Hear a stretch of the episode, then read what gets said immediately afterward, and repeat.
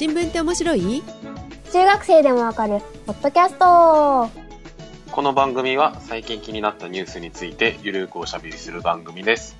お届けするのは、ジョーカーを見てきた、見てきたカエラと、F16 すごーい。のゼシカがお届けします。おはこんばんちは。それもね通じる人が少なくなったかもね。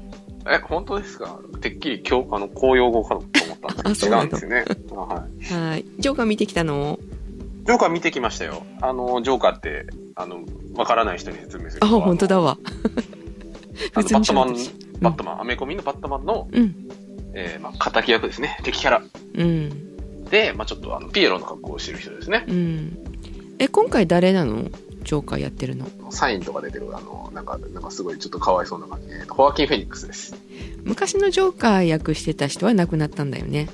ヒース・レジャーですよね。うん。あの、ジョーカーやってちょっと具合が悪くなっちゃって、そのまま、あの、死んじゃったっていううん。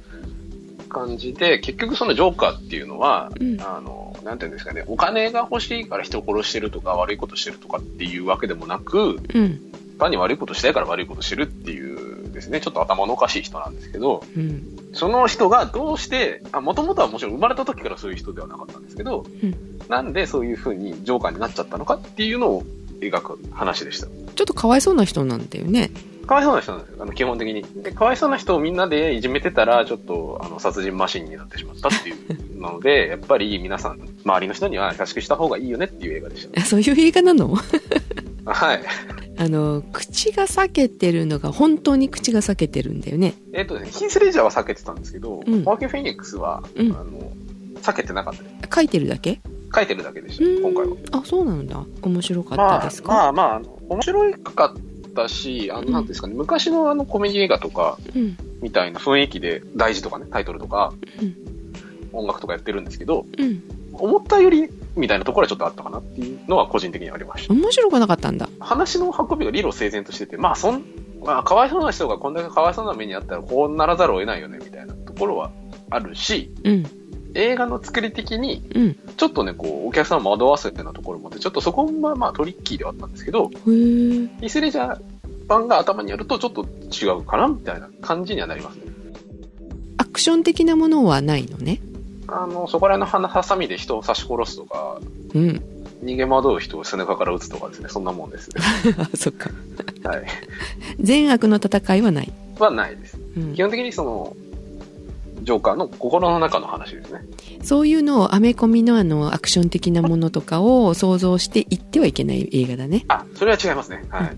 わかりましたそして、ジェシカさんの方は、F16 を間近で見ました、初めてえ、どうしたんですなんか爆撃でもされた そう爆撃してほしいぐらいにちょっとワクワクしましたねお エアフェスタ航空祭、はい浜松でやってたんですけど、はい。はい。それをねあの見に行きましておーいいですね。自転車こいでうん、いいですね。自転車で行ける 距離にあれなんて。そうそう行ったんだけど今回一人で行ったからさ、うん。場所取りすると動けないんだよねなんか買いに行ったりとか。そうお手洗い行くにしてももう席立っちゃったら終わりっていうねうんうんうん。あーなんかシート持ってきてそこ場所取りすればよかったなと思ったんだけどさ、はい。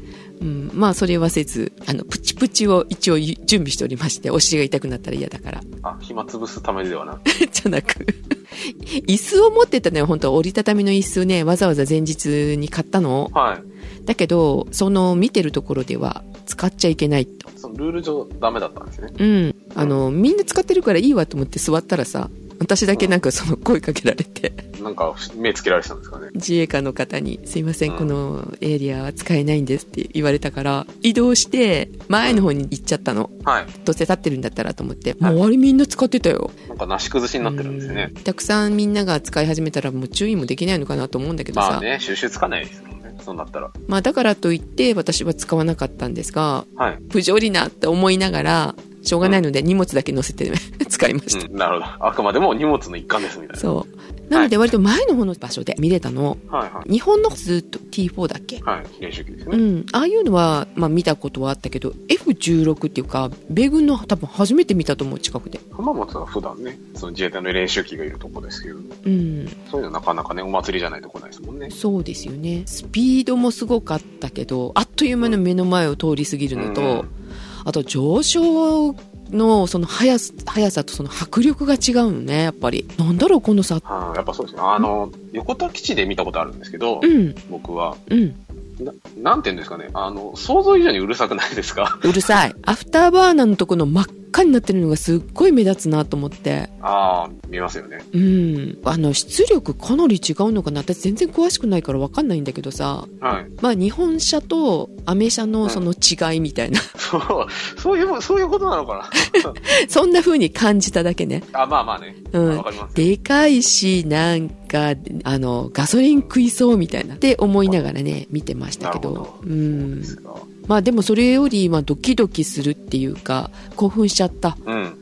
やっぱ迫力がありますよね。うん実物はね。僕はね、ちょっと、最近実物は拝めてなくてですね、うん。もっぱらエースコンパクト、うんうん。飛ばしてる？プラス VR、プラスコントローラー飛ばしてます。うまくなった？まあ、とりあえずは。VR ボードってね、そんなにね、ステージがないんで、うん。まあ、限られたところで、まあ、いつも通り飛ばすっていうのやってますけど。うんうん。あの、見た後に、F16 見た後に、エースコンパット帰ってからやらなきゃって思っちゃったもん。自分も飛ばさねばと。負けちゃいけないみたいいいじゃないですか。ちょっと、次、次は負けないっていうことで、ちょっとアメリカにね、な。はい。そんな感じでございますが。そうでしたか。はい。はい。久しぶりの配信なんですけれども、今回ね、ええリクエストをいただきましたので、はい。JK の香りのする二人でお送りしますが。デオコユーザー2人がね、そう。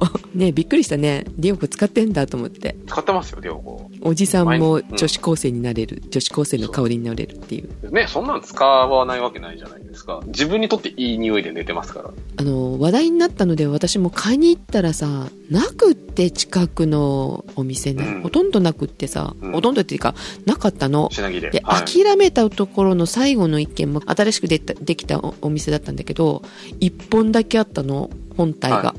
ははで、ラッキーと思って買いましてね、その後注文できますかって言ったら、全然入荷時期がわかりませんって言って、予約戻ってくれなかったからね。11月ぐらいになったら入るんじゃないかみたいな感じの予想はされてたけど、い。供給が間に合うようにまだ並んでないですね。世の中の人はみんな JQ の香りになりたいんですね。ですかね。というロートが出している JK の香りになれるというデオコボディーソープですね。はい。でございます。はい。はいでそういう二人まが、はい。あいい匂いしてる二人が、今回リクエストをいただきまして、はいで、具体的にリクエストを、これやったらどうですかっていうので、うん。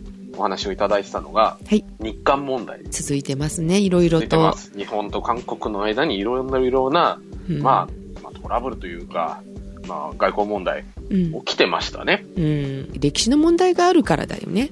まあ、根本はそこですけど、うん。ちょっとね、歴史問題一個一個ね、ちょっと追うのも、まあちょっと最近の話題かって言われたらちょっとそこからも外れてるし、はいというので、あの、一個ちょっと軸を立ててみました。はい。えっ、とですね、今回は、うん。貿易紛争の話ですね。うん。と、ちょっと、まあそれだけだと面白くないというか、まあちょっとね、まあやっぱり歴史問題に触れなきゃいけないだろうっていうところで、ちょっともう一つ別の問題も紹介したいと思ってます。はい。で、まず最初、貿易の問題なんですけれどうも、ん。皆さん覚えてらっしゃいますか？あの、半導体の関係のうん。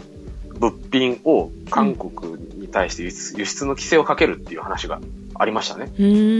まあ、それの話なんですけど、はい。話が持ち上がってきたのは、はい。2019年の今年でね、今年の7月に、まあ一応建前としてはですね、うん安全保障上の理由を挙げて、韓国向けの、はい。日本から韓国向けのはい。半導体素材の輸出管理を強化しますう。ん。で、まあそれに対して、いや、うち悪くないんですけど、何強化してくれてるんですか？みたいな。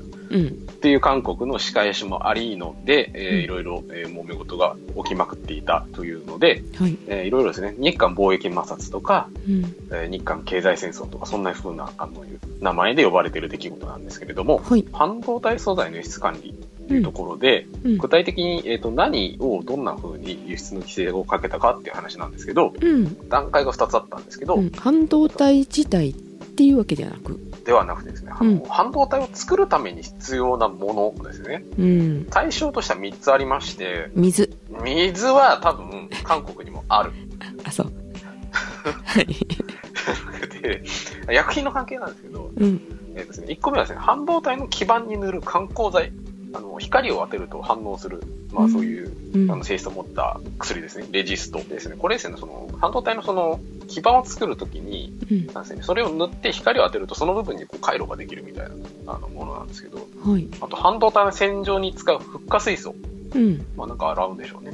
で、もう一つが、えっとですね、ディスプレイパネルの素材になるうん。フッ素化ポリイミドっていう物質があるらしいんですけど、ポリミド。ポリイミド。ミドさん。はい。うんミドさん。はい。えー、3品目ですね。はい。えーで、これを従来よりも韓国に対して輸出をしにくくするっていう対象にしたんですけれども、うん。えー、もともとは、輸出する企業ごとに、例えば、まあ、日本のある会社から A 社、韓国の A 社に輸出しますっていうですね、うんえーことを考えたときに、はい今まではですね、まあ、1回申請すれば3年間は申請しなくていいですよとうん。という方式だったんですけれども、うん。えー今回からはですね、契約ごと、A 社にこの、例えばレジストを輸出しますっていうのをはい7月にやりましたと。はい。で、8月にまた案件が来て、またレジスト輸出しますよ、A 社にって言っても、もう一回審査してください。という形になりました。うん。というので、半導体の、半導体を作るのに必要なものに輸出の規制をかけよううん。というのが、まず一つ目。うん。で、二つ目に、まあちょっとそれと並行してという形なんですけれども、はい。輸出管理、いろいろその、いろんなものとかですね、あの、なんでこういうふうに輸出管理してるかっていうと、うん。例えばですね、何か物質を使ってうん。大量破壊兵器を作ろうと思えば作れるようなものってあるんですよね、世の中には。はい。まあ、この半導体に関してもそうなんですけど、うん。この半導体を作るにあたって、その高精度な半導体を使って、うん。例えばミサイルを作りますとか、うん。そういうことをされたら困りますね。うん。というので、様々なその輸出管理をですね、日本の経済産業庁でしてるんですけれども、うん。その中で、キャッチオール規制っていうですね、はい。ものがあるんです。でですね、これが、まあ結局その先ほど言った通り、その大量破壊兵器だとか、まああと、まあ通常兵器ですね、普通のうん。あの兵器だとかの開発に使われる可能性のある貨物の輸出、なんか物だったりだとか技術、まあテクノロジー。えー、じゃあゲーム機とかも一緒？そうそうそうそう。だから一応それもあの対象になるんですけど、うん。えーというものを輸出する場合には、経済産業大臣への届け出と許可が必要ですよっていう、まあ、枠組みのことをキャッチオール規制っていうんですけれども、うん。えーこれ2002年の4月から日本導入してるんですけども、はい。これもですね、その、のべつ幕なしに全部の国に対してこれをかけてるわけじゃなくて、はい。あの、まあ、信用のおける国に関してはですね、まあ、審査はいらないですよっていうような枠組みを設けてあるんですね。で、いろいろカテゴリーがあって、グループ A とかグループ B、グループ B とかあって、うん。えっ、と、そのグループ A が一番その、あの、信用度が高い国で、うん。まあ、この国に、えーそういう物質だとかですね、物とか送ってもうん。大丈夫なんで審査はいらないですよっていう国が設定されてて、例えば？イギリスとか、イタリアとか、オランダ、うん。オーストリア、あと、えーアメリカだとか、うんえーカナダだとか、オーストラリアだとか、まあ、非常に偏見のある言い方かもしれないんですけど、まあ大丈夫でしょっていう国は大丈夫な設定になってるんですよ。信用があると。そうそう、信用がある、大丈夫。これ送っても変なことしないよねっていうう、ん。えーので、うん。えー実はですね、韓国もアジア圏では唯一ですね、優遇されてた国、ホワイト国とか言ったりするんですけども、はい。の設定だったのが外されました。あ、今回外しちゃったっていうことでいいの、そう ?7 月に。えっ、とですね、まあ、7月にその半導体云々の話があって、8月にその話が持ち上がってきて、えっ、と、まあ、外れたと。ホワイト国から外されるとどうなるか、まあ、グループ A というですね、一番、あの、優遇されてる国から外されるとどうなるかっていうと、まあ、さっきみたいな話なんですけれども、うん。まあ、いいですよって言ってたのが、まあ、その個別に許可を取らなくな、取らないといけなくなってきて、うん。まあ、特にその管理の厳しいような品目に関しては、最長で審査に2、3ヶ月かかるようになりましたということですね。うん。で、これ具体的に輸出管理厳しくしてどんな影響が出てくるかっていう話なんですけど、あうんの結局今韓国って、その半導体の産業ってすごい国が成り立ってるんですよね。うん。うん。サムスンとかあるじゃないですか。そうですね。っていうところで、その半導体を作るのに、まうんあ、欠かせないものに関して、結構日本に依存してる部分が多かったんですね。うん。で、特にさっき挙げた3つのものって、日本企業が圧倒的に世界シェアを持っていて、うん。で、レジストなんかはですね、実はあのせなんかあの9割ぐらいシェア持ってるらしいんですよ。へえ、すごい。なんですけどう、ん。半導体の売上高で、えーサムスンはですね、世界1位だったりだとか、うん。えー3位にもですね、SK ハイニックスっていうね、韓国の企業いるらしいんですけれども、うんまあそういったところにですね、影響が出るんじゃないかっていうことは言われてたんですけれども、うんだから結局手に入りづらくなるという、うんその韓国の半導体産業ダメになっちゃうんじゃないのみたいなことは言われてたわけですね。はい。なんですけど、実際はですね、うん。そこまで影響はなかったりとか、あ、そうなんだ。逆に日本企業に打撃が与えられてるっようなことが起きているようです。え、えといー。うのがですね、まず最初のレジスト、うん。基盤を、えープリントするために使うあれですね。うん。なんですけど、今回管理の強化の対象になったのはですね、うん。極紫外線露光っていうですね、非常に新しい技術らしいんですけれども、うんそれに使う用のレジストらしいんですね。うん。だから、すごく新しい技術なんで、うん。まだそんなにその技術を使って量産をしてるわけじゃないらしい。ともとがね。そうなんです。だから全体に影響するかって言われるとそうではないと。うん。うん。で、このプロセス、EUV 露光とかっていうふうに言うらしいんですけれども、このプロセスで、うん。今実際に半導体の量産をしてるのはですね、台湾の半導体企業ぐらいらしいんですね。うん。で、サムスンもこれやろうとはしてるらしいんですけど、まだうん。量産にはなってなくて研究開発段階だと。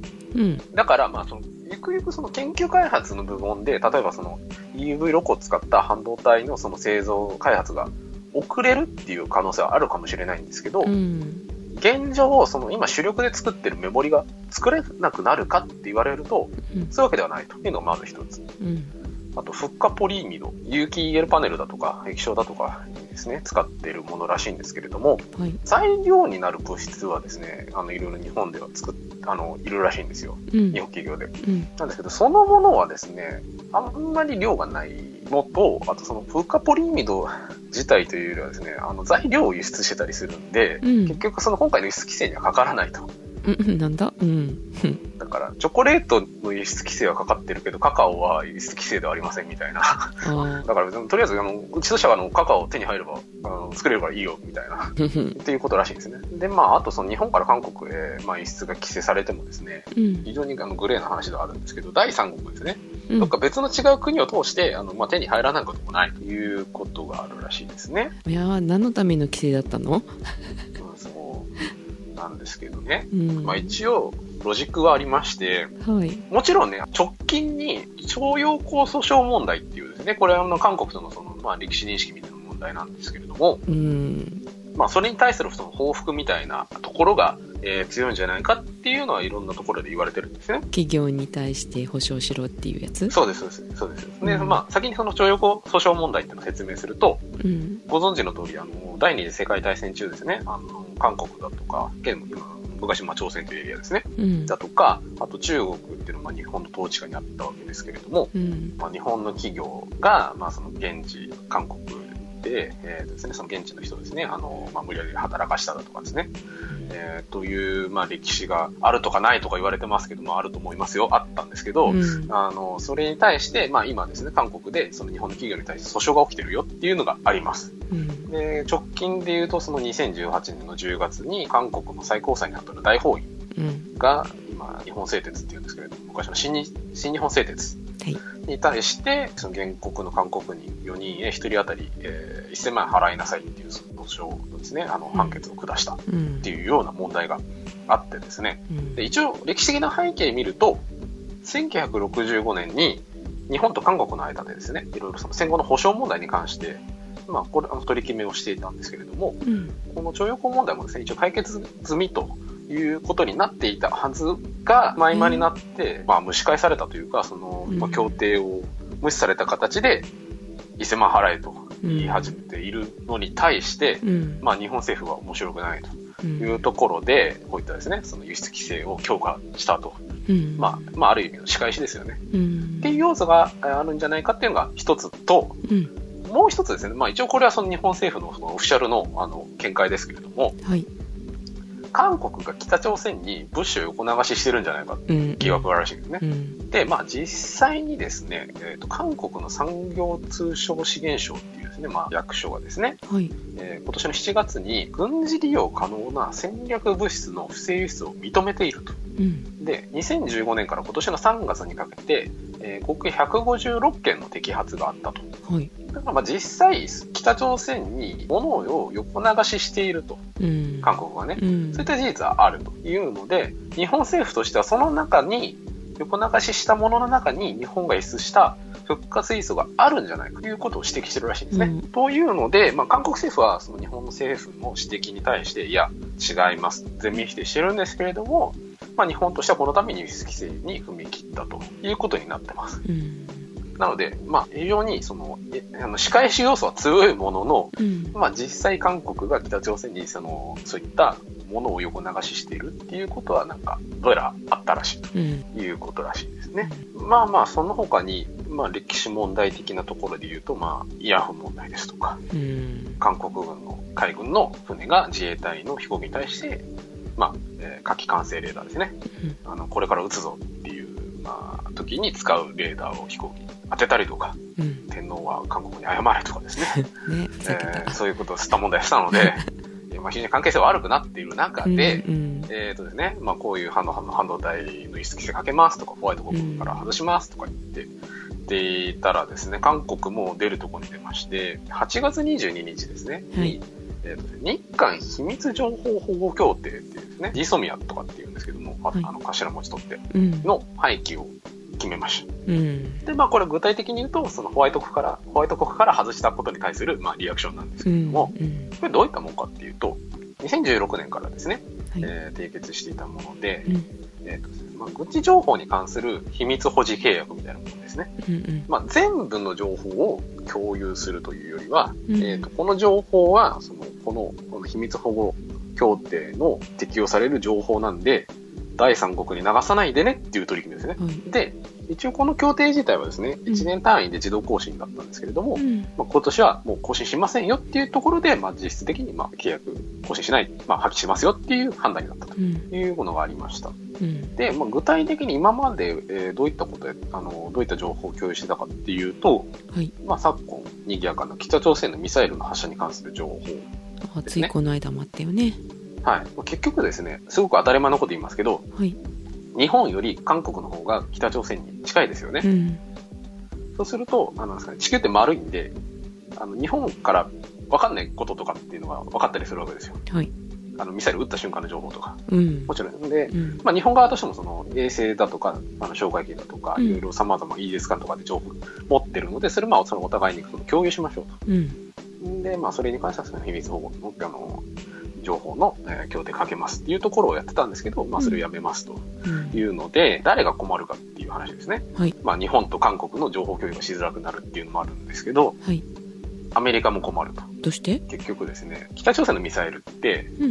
まあ、もちろんその日本に米軍基地があったりだとか、そのその日米の安保条約とかもあるんで。アメリカとしても日本のそのミサイル防衛のお手伝いしないといけないですし、うん。結局あのあのミサイル自体はアメリカにも飛んでくる能力がどうやらあるらしいということになっているので、うん。やっぱりその3社ですね、その足並み揃えてうん情報共有しないとですね、あのミサイル防衛に関してはですね、やりづらいということになっていて、まあこれも結局そのまあ、なんていうんですかね、情報共有をしやすくするっていう目的の協定なんで、うん。具体的にすぐさまなんか困るかって言われたらそういうわけではないらしいんですけれども、うん。ちょっとなんか仕事がやりづらくなったねっていうことみたいです。まあ、ここ10年ぐらいずっと日韓関係というのは、こう、いろいろな問題を抱えて悪化はしているわけなんですけれども、はい。まあもう一つの話ですね。最初にもあの、まあ、貿易問題を中心に話をするよっていう以外にもう一つ話しますって言ってたんですけど、はい。歴史問題に関わるところで、どちらかというとですね、これ国内の問題に近い話なんですけれども、うん。歴史問題の一つで慰安婦問題ってありましたね。うん。ありますね。はい。はい、ありますね。で、慰安婦問題といえば、あの、慰安婦の像ってありますよね。ありますね。ありますね。で、慰安婦の像といえば最近なんか、えー揉めた話ありましたよね。あ、ありましたね。津田さん？ありましたね。はい、津田さんの話です。はい。あれもなんかかなり炎上しましたね。はい。まあ、やっぱりあの問題は、はい。ちょっと扱わないわけにはいかないだろうとうん。いうところで、はい。えーと愛知トリエンナーレ問題ですね。はい。えっ、と、これどんな話だったかっていうと、うん。愛知県でうん2010年からですね、3年ごとにあの開催されている、うんまあ、国際芸術祭、まあ、いろいろなんかそのパフォーマンスだったりアートだったりっていうのですね、うん。っていうのをですね、あの国だとか県がバックアップしてやるっていうその芸術祭があってですね、まあ今年も開催されてたわけなんですけれども、その芸術祭の中で、まあいろいろ中でその細かい企画展あったようなんですけれども、はい。表現の不自由展その後っていう、えー企画展で展示されていた展示物が、えー問題になりまして、はい。まあ、SNS 経由で、えー炎上してうん。展示が中止になったりだとか、うん。もともと国がお金くれるって言ってたのにやっぱあげないとかですね、うん。助成金の交付の中止だとかいろいろなトラブルが起きていて、うん。その中に、えー、慰安婦の像もありましたっていう話ですね。なんでそれをっていうね。そうなんです。で、まあちょっと、あの、どっちかというとね、あの、この話したかったんですよ、僕。はい。はい。で、まあちょっと、慰安婦の像もあるしっていうので、うんちょっと韓国問題に関連してというところでって無理やり繋げてみたんですけど、はい。いや、問題は、あの、つながってるよ。繋がってますよね。はい。うん。慰安婦問題より徴工問題の方が日本的には打撃があるかなっていうか、問題大きいかなとか言われてるけど、うん、まあ、この企画展ね、すごいことに、はい慰安婦像っていうですね、はいまあ、絶対揉めるに違いないものも、うん筆頭にですね、うん。まあ、いろいろなその芸術作品展示されていて、はい。昭和天皇の写真が燃やされてる映像が流れたりとかですね、いろいろ、あの、まあ、物議を醸すようなものが置いてあった展示会なんですけれども、日本国内でそれやっちゃダメだよ。展示しちゃ。そう。まあ、ただね、いたずらにそういうものを置いてるわけではなくて、一応その展示会のコンセプトっていうものがあったわけですよ。はい。でこれ説明すると、表現の不自由点その後っていうところで、もともとその前身になる企画展があったようなんですけれども、うん。一体ね、それどんなものなのかって話ですよ。うん。なんか、うん、まあ、格好付きで人が不愉快になるものを、あの、いたずらに並べてる展示会ではないって話ですね。うん。うん。いずれも展示してる作品に関してはですね、うん。過去に違う展示会でうん展示したものの、うん。同じような理由でうん。展示が取りやめになったりだとか。処分されたりだとかっていうことがあった展示品を集めてる企画展なんですね。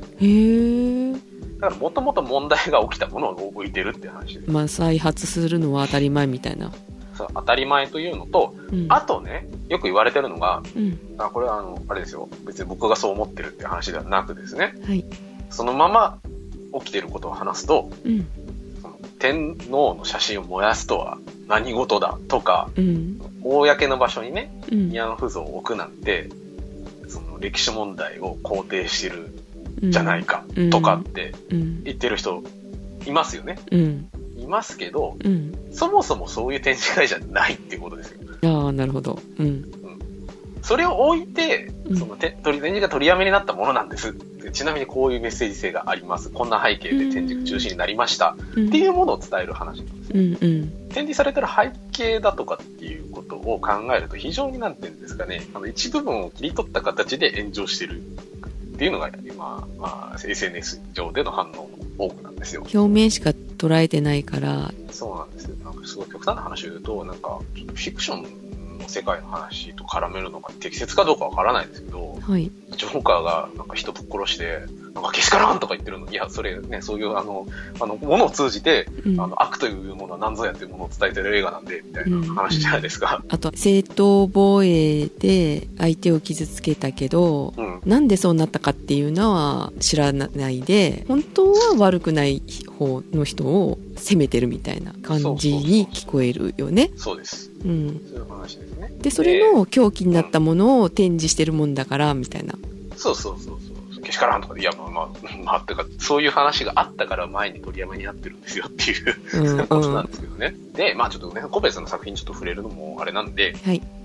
今回のね、愛知トリエンナーレで一番問題になったのは、展示会に関して国がお金を出してるっていうことに対してすごい反発があったわけですね。だからまあさっき言った通り、公金、こ公のお金で慰安婦像を置くなんて、けしからんとか、うん。昭和天皇の写真を燃やすなんて許せないとかね、うん。そういう話あって、うん。ちょっと理由は違えど、助成金がね、うん今のところ交付中止っていう判断になってますけど、うん。やっぱりお金出しませんとかって話になって、うん。そこがね、今回の愛知トリエンナーレに関してはね、か一番考えなきゃいけないところなんじゃないかなって個人的には思うんですよ。はい。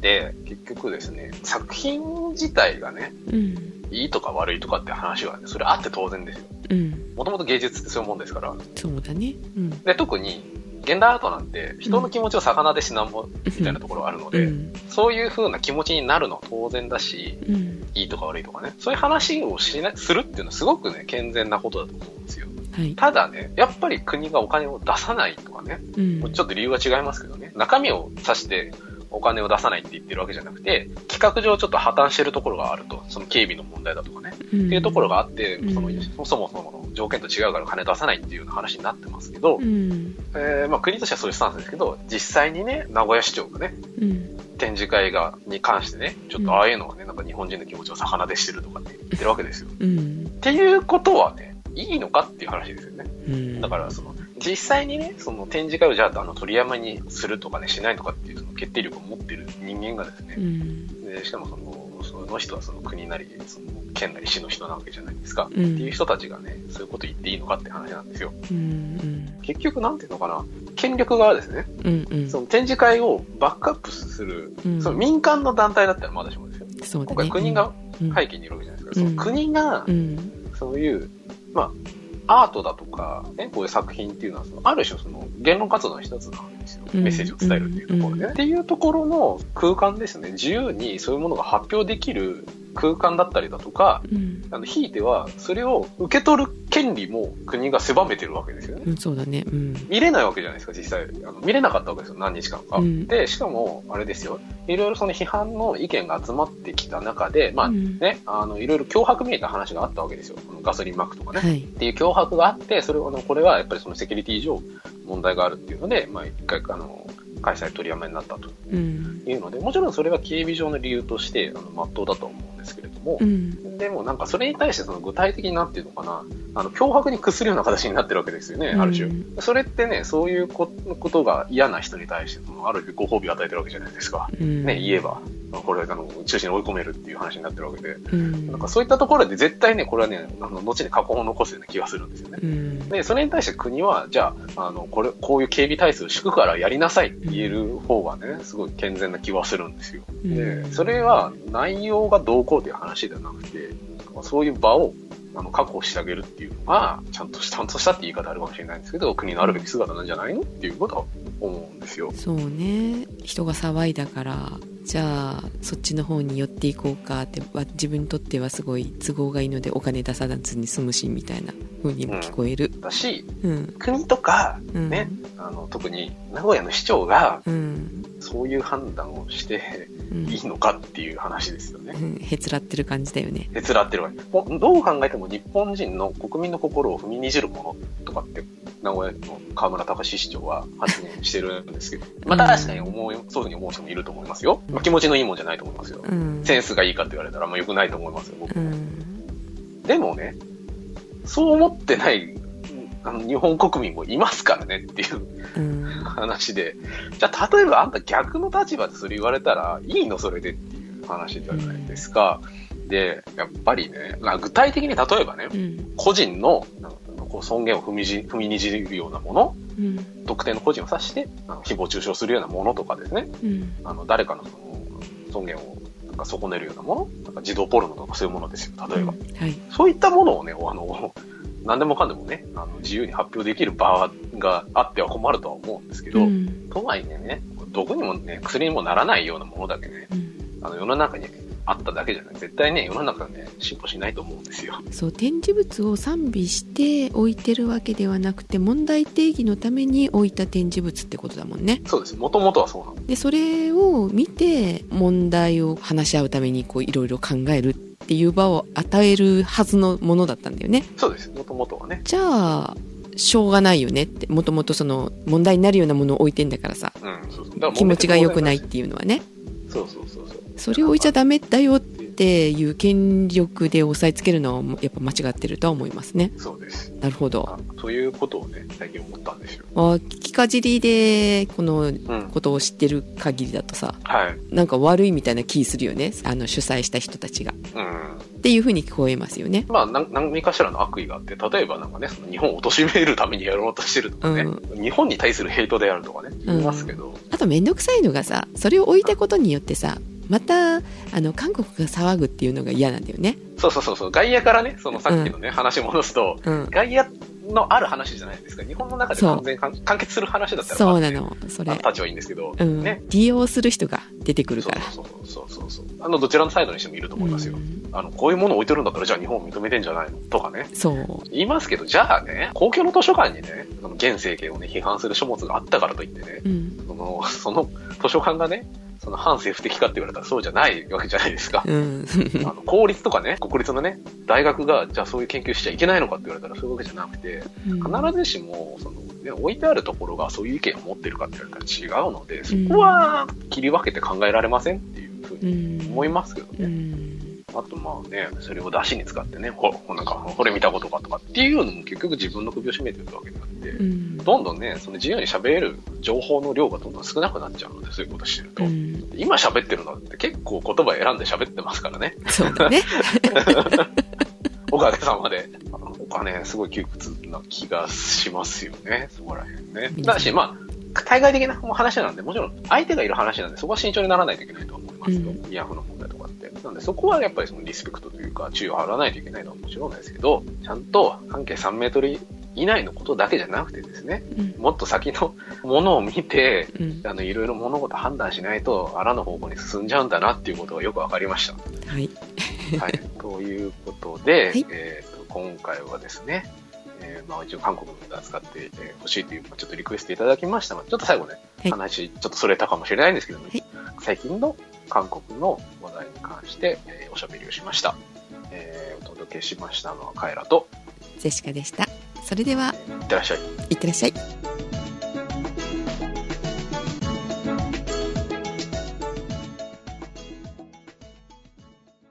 ということで、はい。おまけおまけ、あの、兆候問題めんどくさそうね。あ、ちょよこ。3億ドルぐらい払、はいちゃんと保証で払ったのに、うん。また蒸し返してるからさ。そうそうそうそう。それはね、なんていうのかな。あの、まあ、これもこう言うとなんか問題があるように聞こえますけど、うん結構その、ね、相手方も結構ルールを無視してるところがあるので、うん、かなり無視してるよね。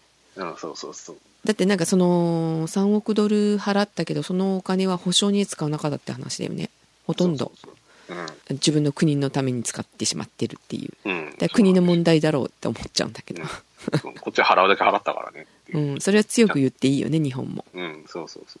うん、なんだろう、あの、普通にあの、個人間のやり取りとしてもおかしいですからね、これ、そういう話があったとしたら。うん、おかしいよ これ快楽に渡しといてって言ってさくらにお金を渡したのにささくらが、はい。まあ、快楽も含めてみんなで飲めばいいよねみたいな飲み会に使ってしまったみたいなそうそうそう。ことだよねそう。で、なんかね、いや、足りねえんだけどとか言われても、いや、それ知らんし、みたいな。ね 変な問題だなと思うけど面倒くさいのがその兆候問題はまああの戦争があった頃の人たちだからさみんな80後半から90ぐらいの人ですよね隣国はそうですね。で慰安婦もなんかそんな感じなんだけどはい。だからもう生き残ってる人は少ないわけじゃんそうですね。どんどん減る一方ですからね。だけど兆候問題はその家族も被害を受けてるから養ってもらえないとかさああ、はいはいはい。一世代前の方がうん。運動してるから長引きそうだって言ってる人がいるなるほどね。まあ変な話、慰安婦問題より、うんなんていうんですかね、スパンが長い問題になるそうっていうそう若いからですよね。うんうん。30歳ぐらい若いってことでしょ大体そうですね。めんどくさいなと思って誰かさっさと解決してくれと思うけどね 日本は何も悪くないよって悪くないよっていうかもう保証したよね終わったよねみたいなね、っうん。そうなんですよね。ていうのを番組中言いたかったけどあんまり言うともねめんどくさいよねそうそう、ね。特にカイラ君は言われてるからこの番組はね、あの、書いてありますからね。ね 右寄りだったか左寄りだか知らんけどいますけど、別に開きなるわけじゃないですけど、うんニュートラルな人っているわけねえだろって思いますけどね。思いません？まあそうなんだけど配信するものとしてはニュートラルじゃないとダメなんじゃないのって言いたいんだろうなと思うよ。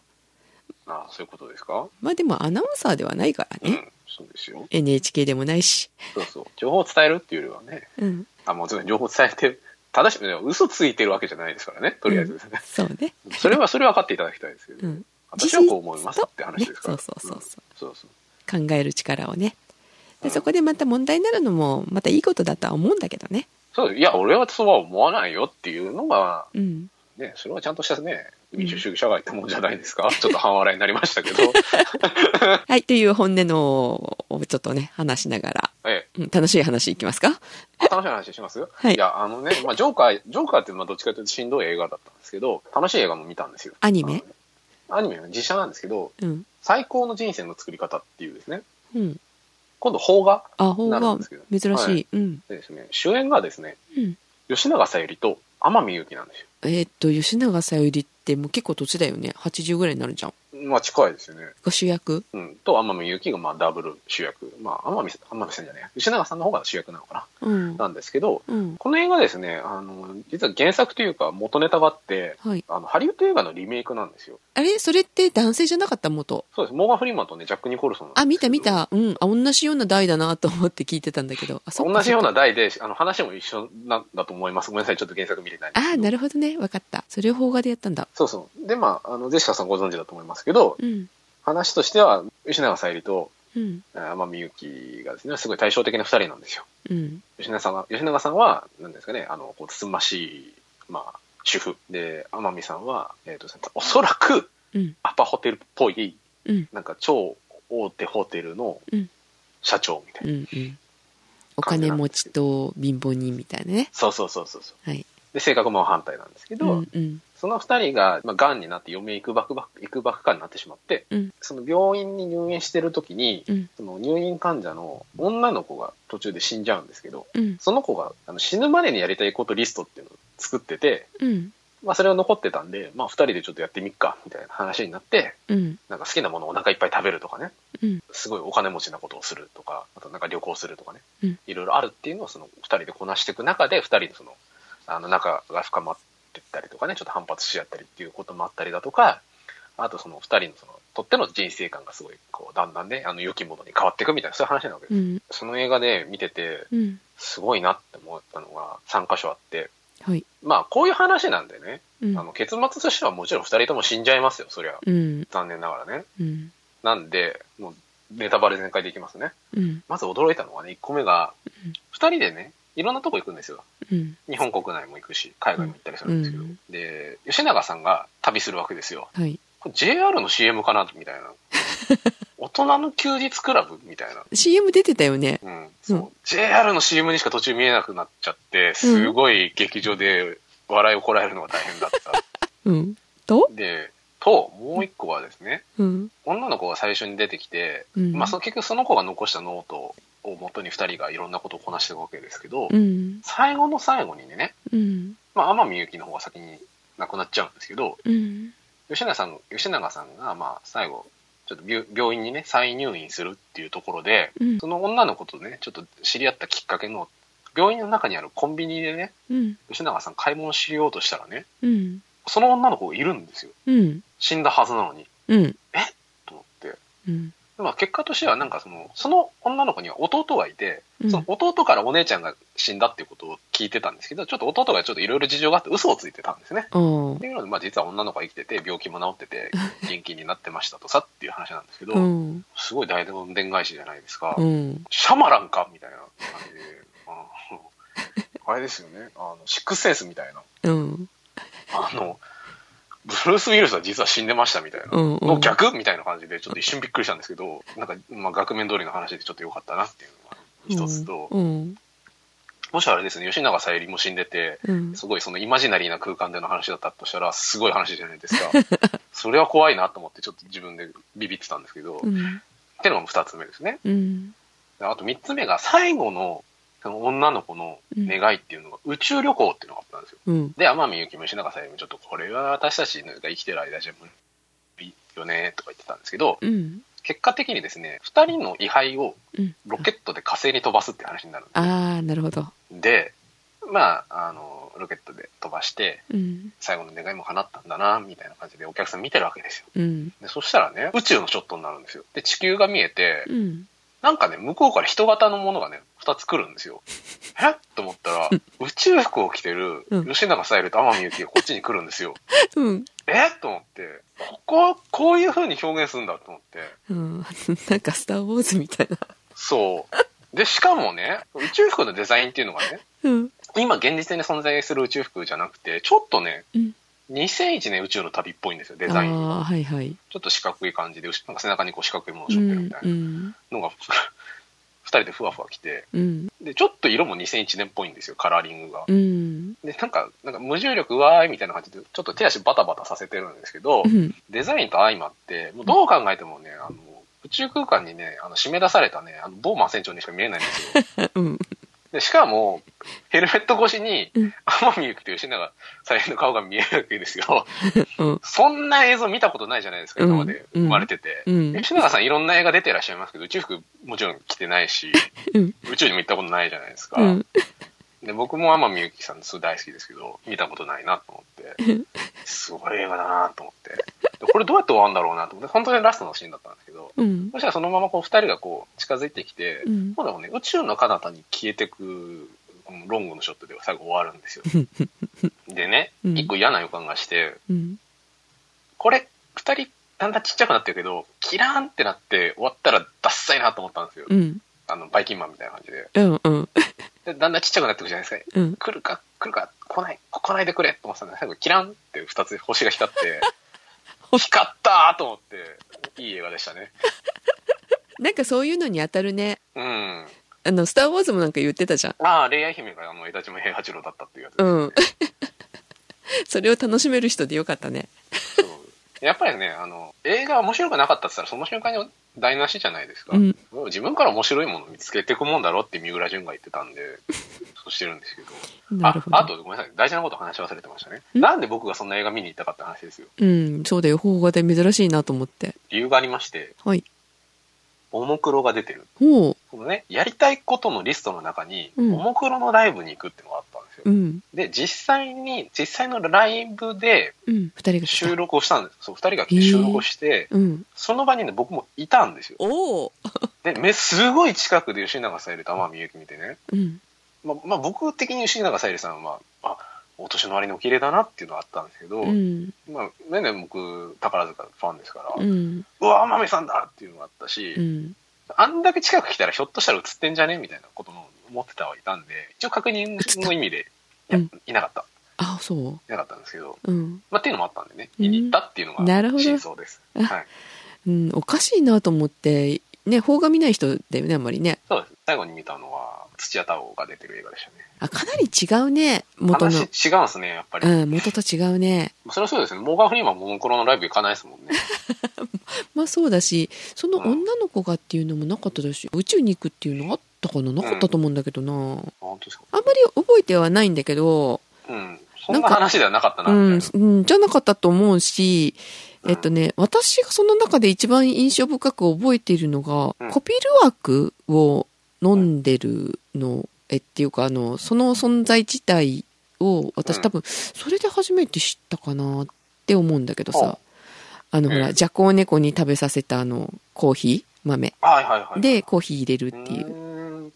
そういうくだりもね、こっちにはなかったですね。あの、お金持ちしか飲まないよね、みたいな。なるほどね。だから飲み物以外でなんかそういうエピソードをやったかなってちょっと聞きたいなと思ってたんだけどさ。はいはい。結局、その天海祐希が金持ってますからね、うんプライベートジェットとかでエジプト行ってる行ったりはしてましたよ。うん。で、やっぱりエジプト行っても、うん。やっぱり吉永さんがいるとちょっと JR 感が出るっていう、もうすごい。すごいね、すり込み。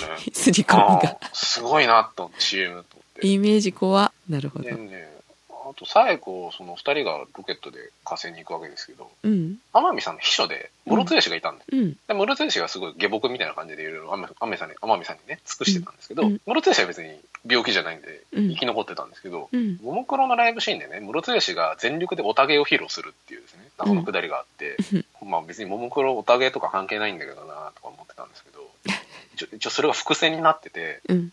最後そのロケットのね、管制センターでね、室津吉がこう感無量な感じでね、うん。打ち上げの光景を見守ってるわけですよ。うん。無事打ち上げ成功ですってなった時に、はい。室津吉がね、そのモニターから視線を落とすとね、机の上にね、ロケットの模模型が2本置いてあるんですよ。うん。なんかね、おもむろにそれを掴んでね、いきなり外に走り出すんですよ、室津吉。うん。どうしたんだろう、室津吉と思ったら、うん管制センターの外でね、うん。両手にロケットを持った状態でね、うん。社長頑張れとか言って、いきなりね、おたげを披露し始めるんですよ、また。